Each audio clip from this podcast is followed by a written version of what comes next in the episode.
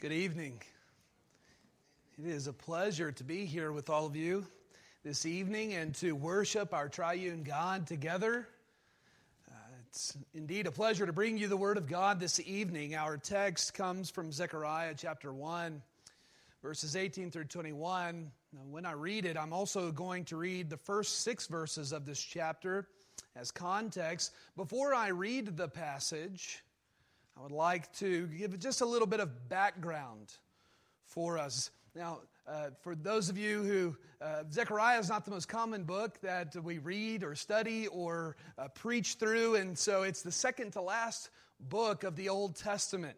Just, uh, just before the Gospel of Matthew, you'll find it two books back, uh, the book of Zechariah, and we'll, we'll read chapter one. But first, just a little bit of background information. As you well know, God in the Old Testament redeemed Israel from Egypt, brought them through the wilderness and into the land flowing with milk and honey.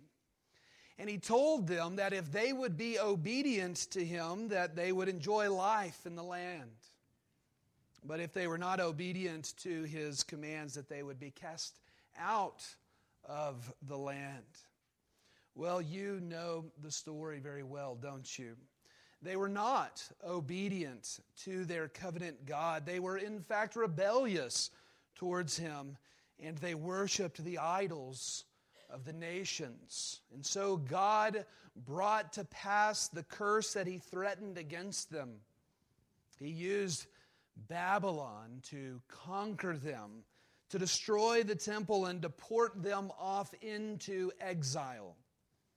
Well, Zechariah's generation is now coming out of this exile. Persia had come in and defeated Babylon.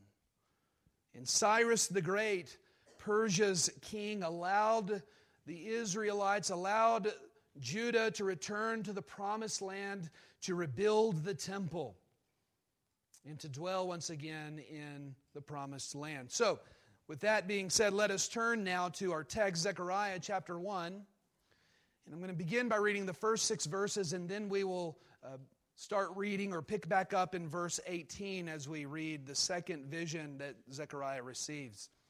This is God's holy, inerrant, and infallible word.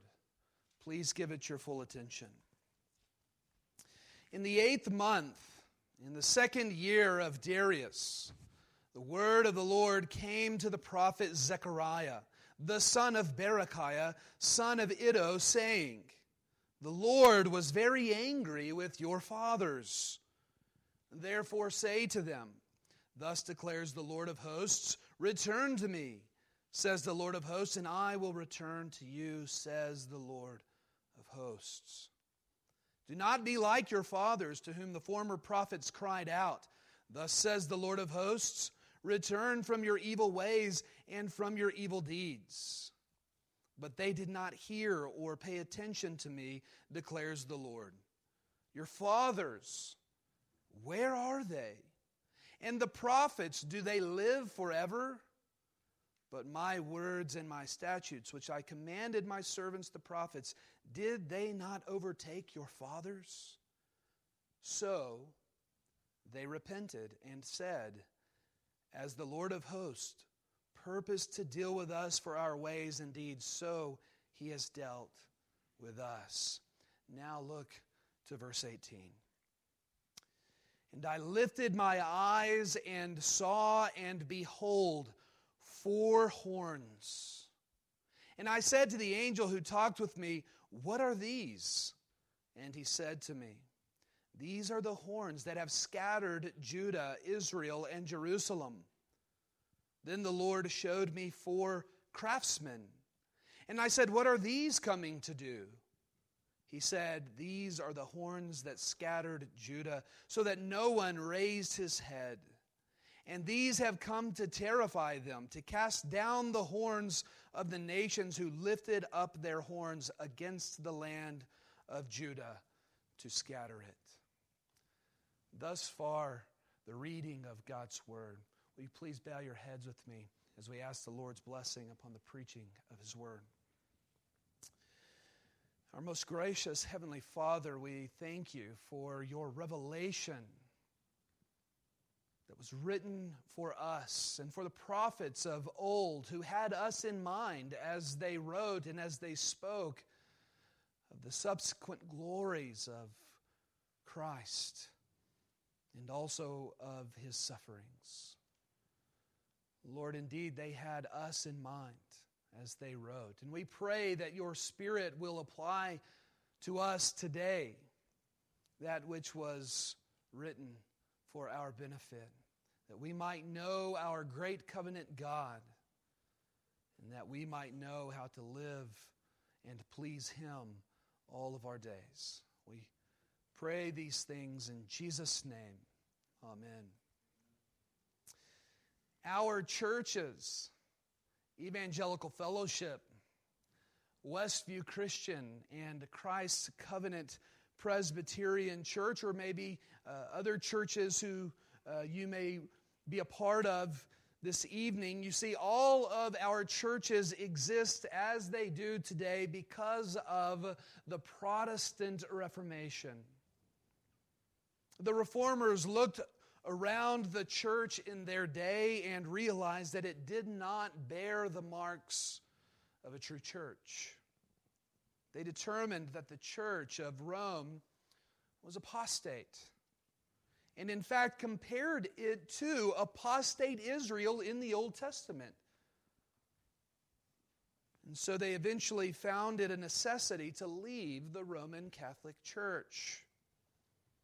Christ's church throughout history has faced trials and tribulations, temptations from the evil one to fall away, to turn away from him, and to apostatize.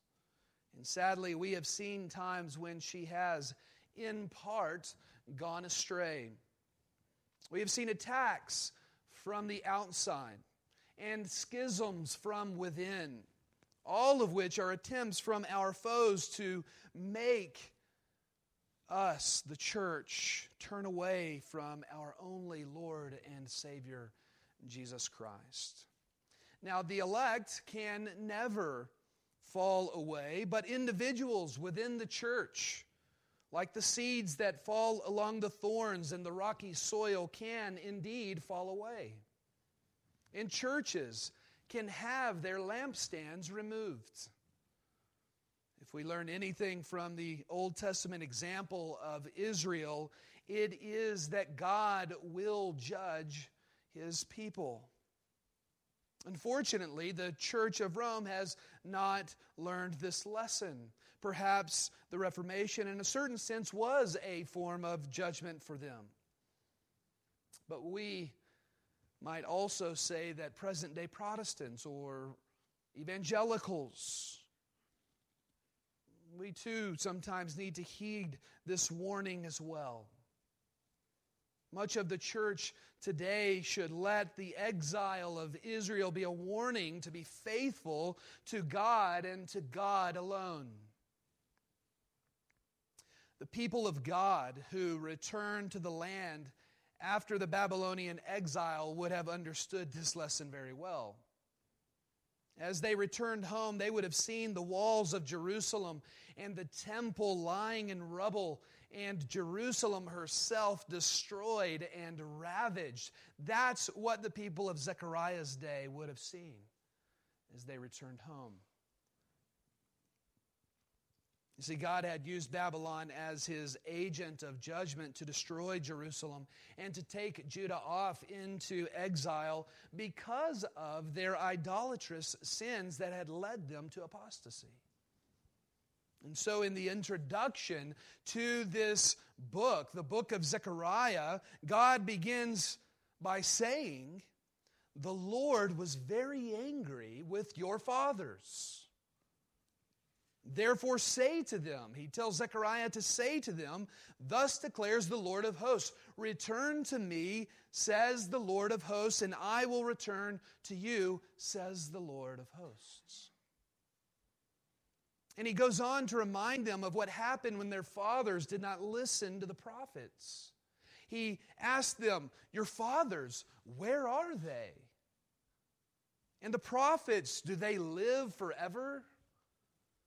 But my words and my statutes, which I commanded my servants, the prophets, did they not overtake your fathers? You see, the Lord is reminding them of His righteous judgment against the sins of their fathers. But notice that in the midst of this warning is the good news of a gracious call to return to the Lord. And in verse 6, Zechariah tells us how the people of his day responded to such a gracious call. It says, So they repented. You see, the people of Judah show us what we are to do, what the church is to do, anytime that we fall into sin. Repent. Repent and return to the Lord. Well, this is the context into which Zechariah prophesies. In the first half of the book is basically prophecies that Zechariah receives at night through visions. We are looking at the second night vision tonight, which begins in verse 18. It is a vision of horns and craftsmen. And he begins to describe this night vision, saying, And I lifted my eyes and saw, and behold, four horns. And I said to the angel who talked with me, What are these? And he said to me, These are the horns that have scattered Judah, Israel, and Jerusalem. And this might seem like a, a strange vision for Zechariah to see four horns which have scattered Judah, Israel, and Jerusalem. With respect to these four horns, we actually have quite a bit of biblical imagery. A horn is oftentimes representative of a nation or of a nation's power. This would be consistent then with verse 21 when Zechariah is told that the four craftsmen have come to cast down the what? The horns of the nations. Now, some would like to ascribe four different nations to these four horns. And though this is a possibility, it is more likely that the four horns represent all of the nations of the earth at that time. Many more than four nations were involved in uh, Israel's exile. The Assyrians, for example, conquered the northern kingdom of Israel in 722 BC. Babylon conquered the southern kingdom around 587 BC. And others were involved as well Edom, Phoenicia, Philistia, and the Ammonites. Now Persia is ruling over the people of God though they had allowed them to return to the land. And so it would be hard to assign four specific nations to these four horns. And I, I, could say much here to defend this, but for the sake of time, I must move forward. We will uh, look ahead, though, in just a moment to see why the number four is so important in this vision. But again, I say that it represents all of the nations that existed on the earth at the time of Zechariah. And before we begin to look at why the number four is so important, let's first ask the question why the symbolism of a horn at all? Well, as I have already mentioned, a horn is often used to speak of a nation's power. In the ancient Near East, the raw power of a horned animal lifting up its horns, the horns of its head, was one way to describe that nation's brute force and power. Now, I am an avid hunter. I love hunting, and when I was younger, my father taught me to take horns from, from a, a deer that had previously been harvested and to take those horns and clash the two sets of horns together in order to mimic the sound of two males fighting, clashing their heads together, clashing their horns together in a battle. And you did this because it would likely attract any males in the area who would want to challenge the winner of that battle. You're trying to drive them in in order to be able to harvest your own animal.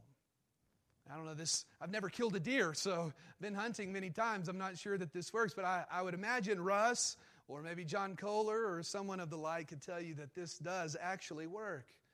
But you see the imagery here, the symbolism of horns clashing together in battle.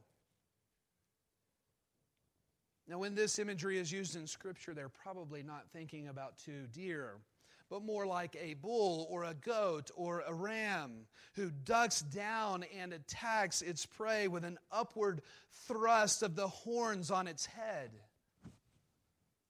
In fact, the word in our text, the word scattered, is used in several occasions in Scripture for Israel being scattered like sheep. That is what we have here a picture of wild, horned beasts representing the nations attacking and scattering the sheep, which represent God's people.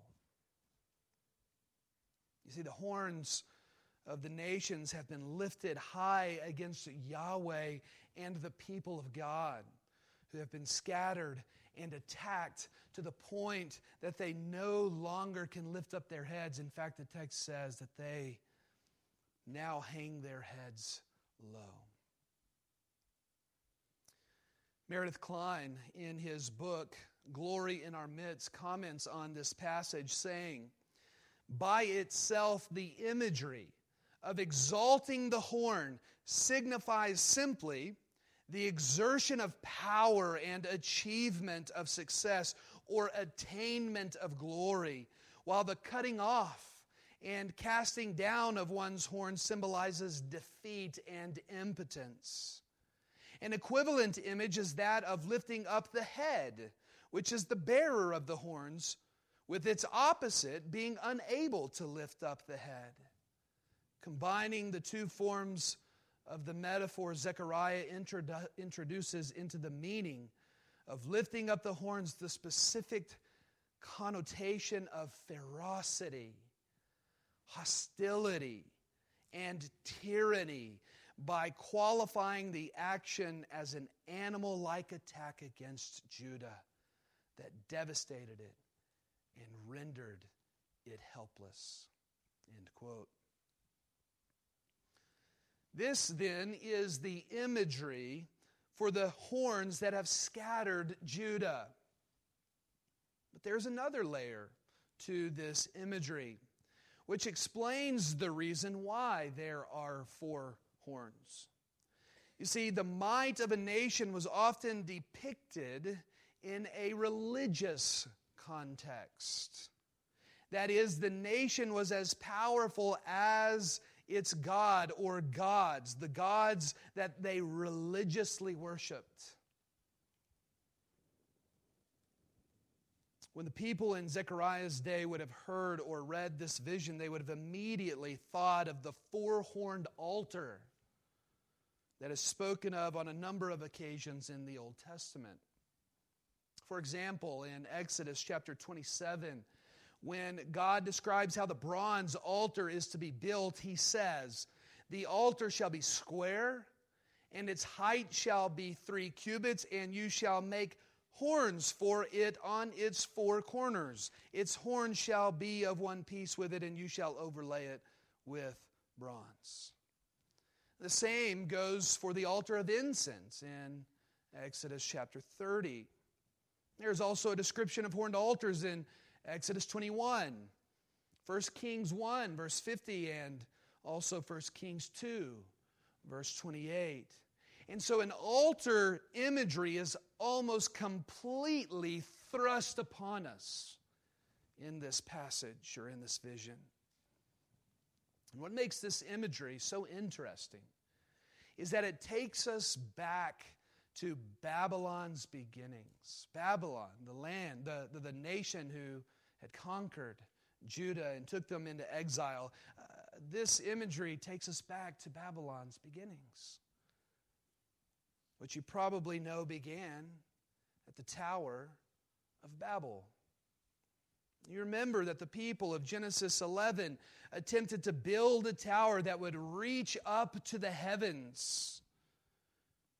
Now, this tower was what we might call a ziggurat. If you have uh, an ESV Bible study, it'll show you an image or a picture of that ziggurat. It's a t- tower or temple like structure. And a ziggurat in the ancient Near East was thought to be a colossal altar.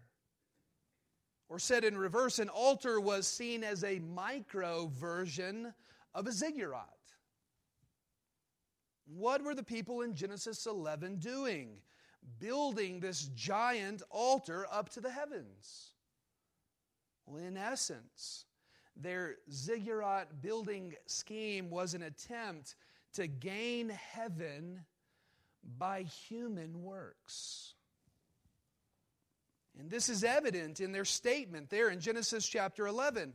Come, let us make bricks. Let us build ourselves a city and tower with its top in the heavens, and let us make ourselves a name, lest we be scattered over the face of the whole earth.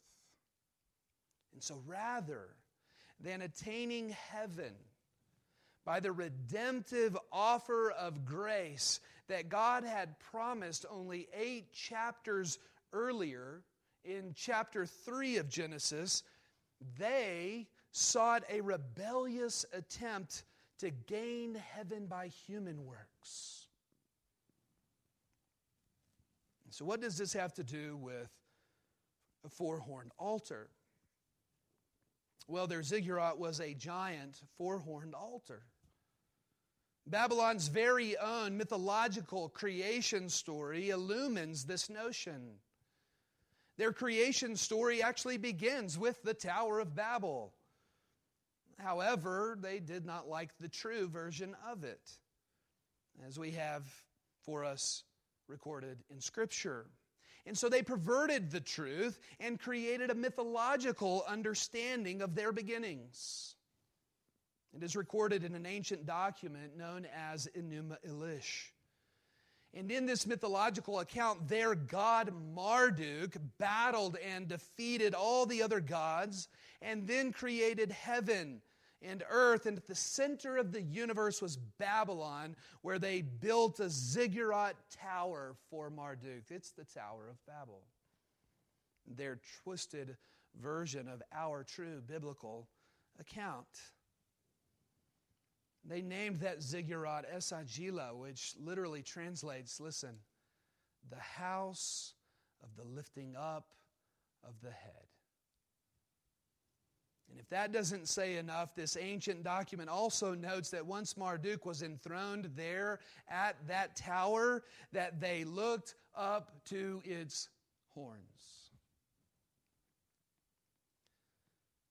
Now, if Genesis chapter 11 and this Enuma Elish perversion agrees on anything, it is that this event undeniably marks a rebellious lifting up of the horns against Yahweh, the one true and living God. Now, flash forward to Judah's exile into Babylon. And what we have is a revival of this type of rebellion. The prophet Jeremiah spoke about Babylon's efforts in conquering Judah. And in chapter 51, verse 53, he wrote, Though Babylon should mount up to heaven,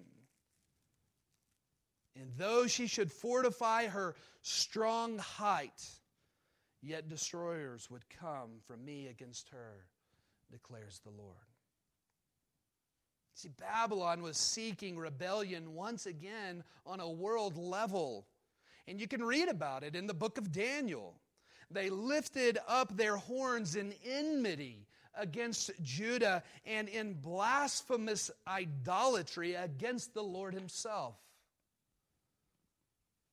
But God would bring judgment against Babylon.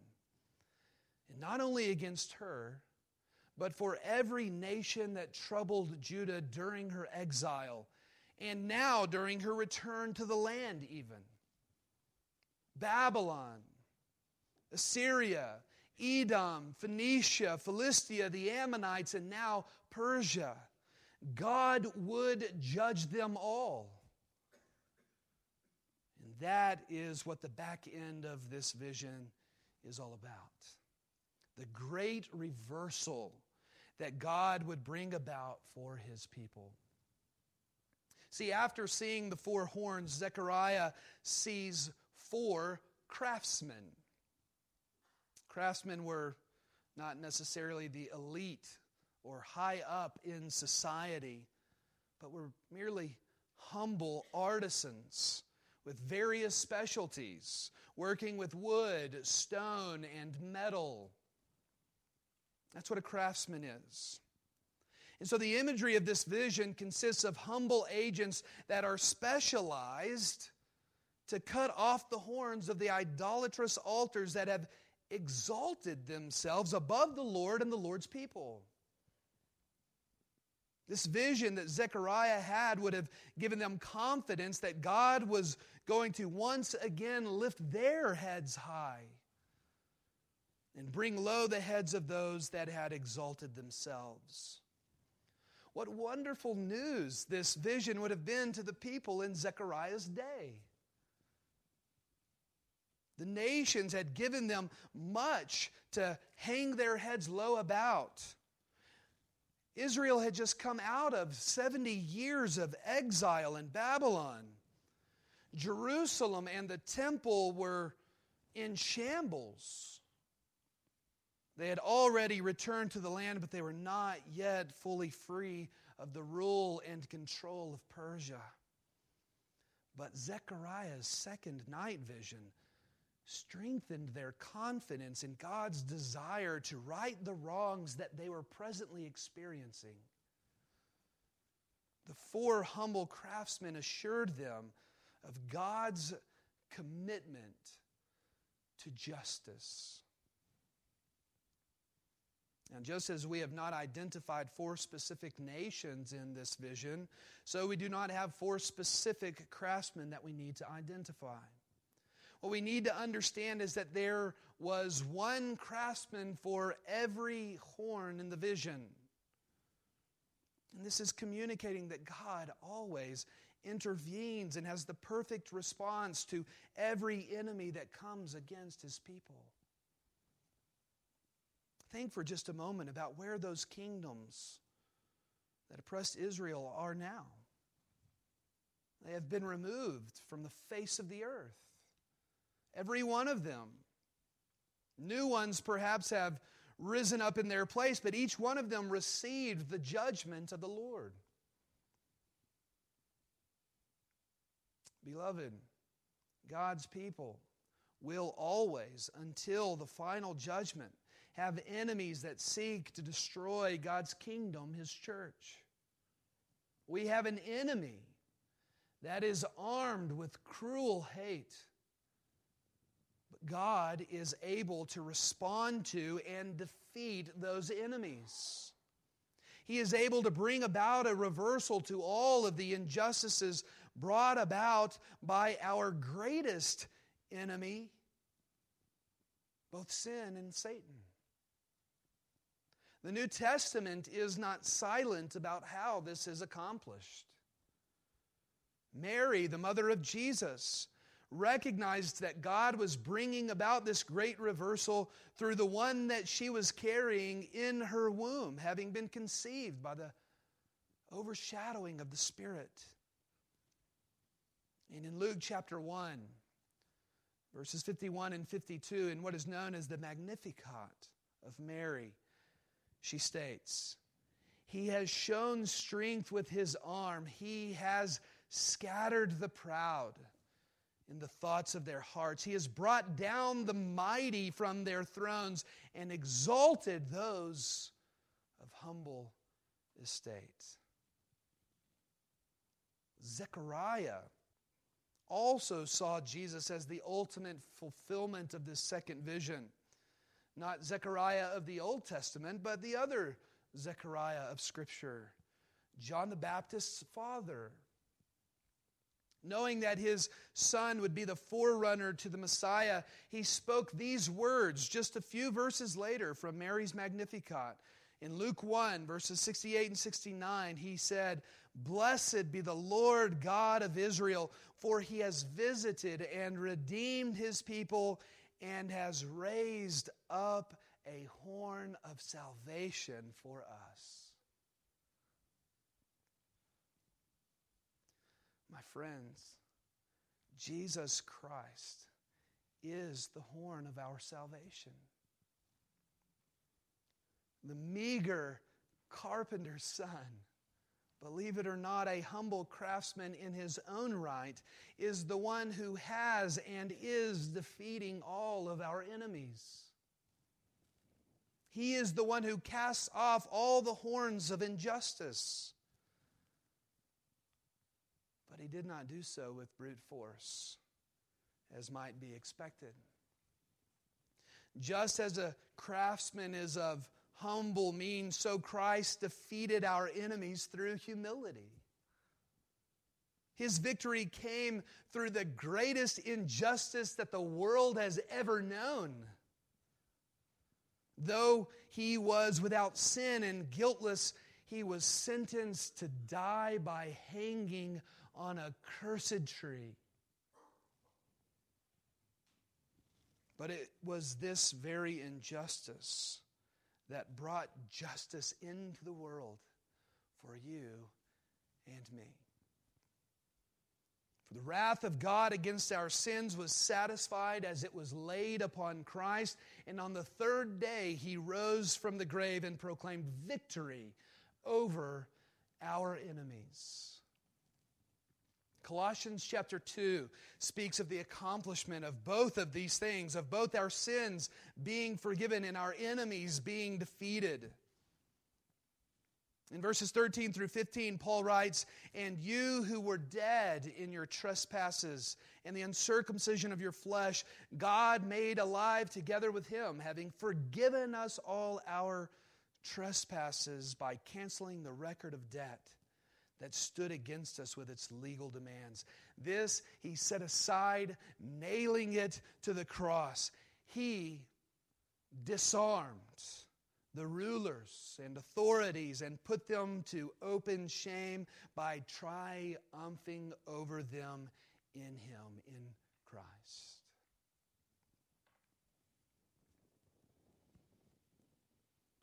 This second night vision had a great message for the people of God in Zechariah's day.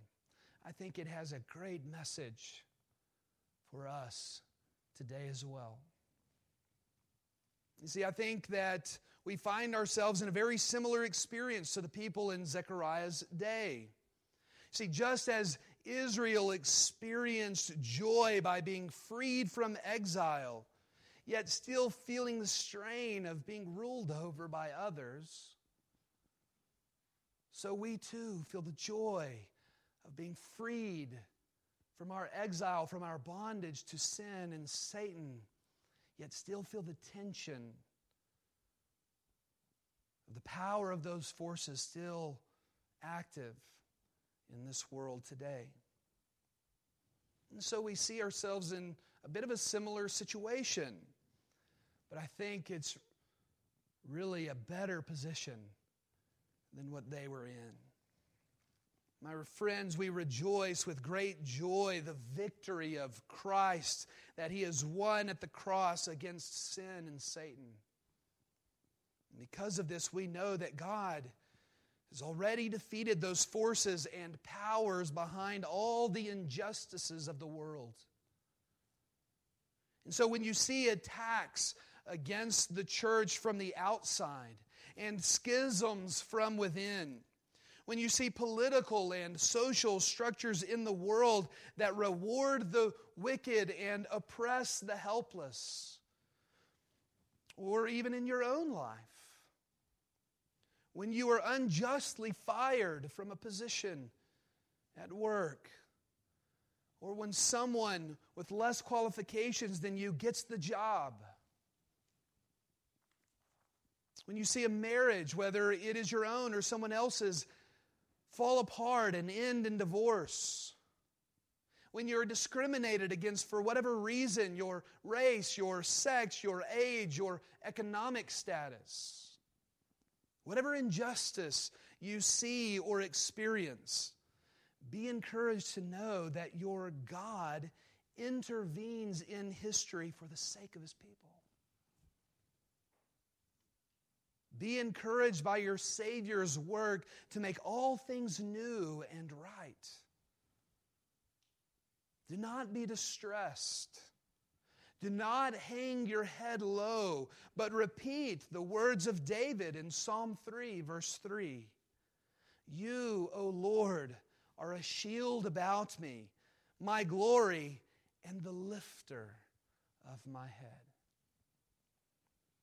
What a prayer of encouragement this is when we face the injustices of this life. Beloved, the temptation is so great for us to respond to these injustices, evil for evil to seek vengeance upon those who oppress and persecute God's people, those who promote the injustices of this world. But remember that vengeance is of the Lord. He will bring the wicked to justice. But with this in mind, also know that the Lord does use His church as an agent for justice in this world. The Lord will use you to help bring justice into this world. But just as Jesus won victory through humility, so the weapons that he has given us are humble weapons as well. We wage war by the humble preaching of the foolishness of the cross. What did Paul say in 2 Corinthians 10, beginning in verse 3? He said, For though we walk in the flesh, we are not waging war according to the flesh. For the weapons of our warfare are not of the flesh, but have divine power to destroy strongholds. We destroy arguments and every lofty opinion raised against the knowledge of God and take every thought captive to obey Christ. What brings change into this world? What else but the gospel of Jesus Christ? If you think about it, did he not change your very own life? When your horn was lifted up against him in rebellion. So he has the power to do for others. Preach the gospel, for it is the power of God unto salvation for those who believe. Who else can bring justice into the world? I proclaim to you none other but Jesus Christ, the horn of our salvation. Amen. Let's pray. Heavenly Father, we thank you for the great divine craftsman, Jesus Christ, that he indeed, when the time was right, came into the world through humble means and into an estate of humiliation and suffered unto death so that we might redeemed be redeemed from our sins and from Satan. Lord, we thank you for the salvation that we have in Christ Jesus. And may we also now, following after Christ, be agents of justice in this world by simply proclaiming that good news. We know that your spirit and word have power to call your people to yourself. And so, Lord, we pray that we will be faithful to its message. And we pray these things in Jesus' name. Amen.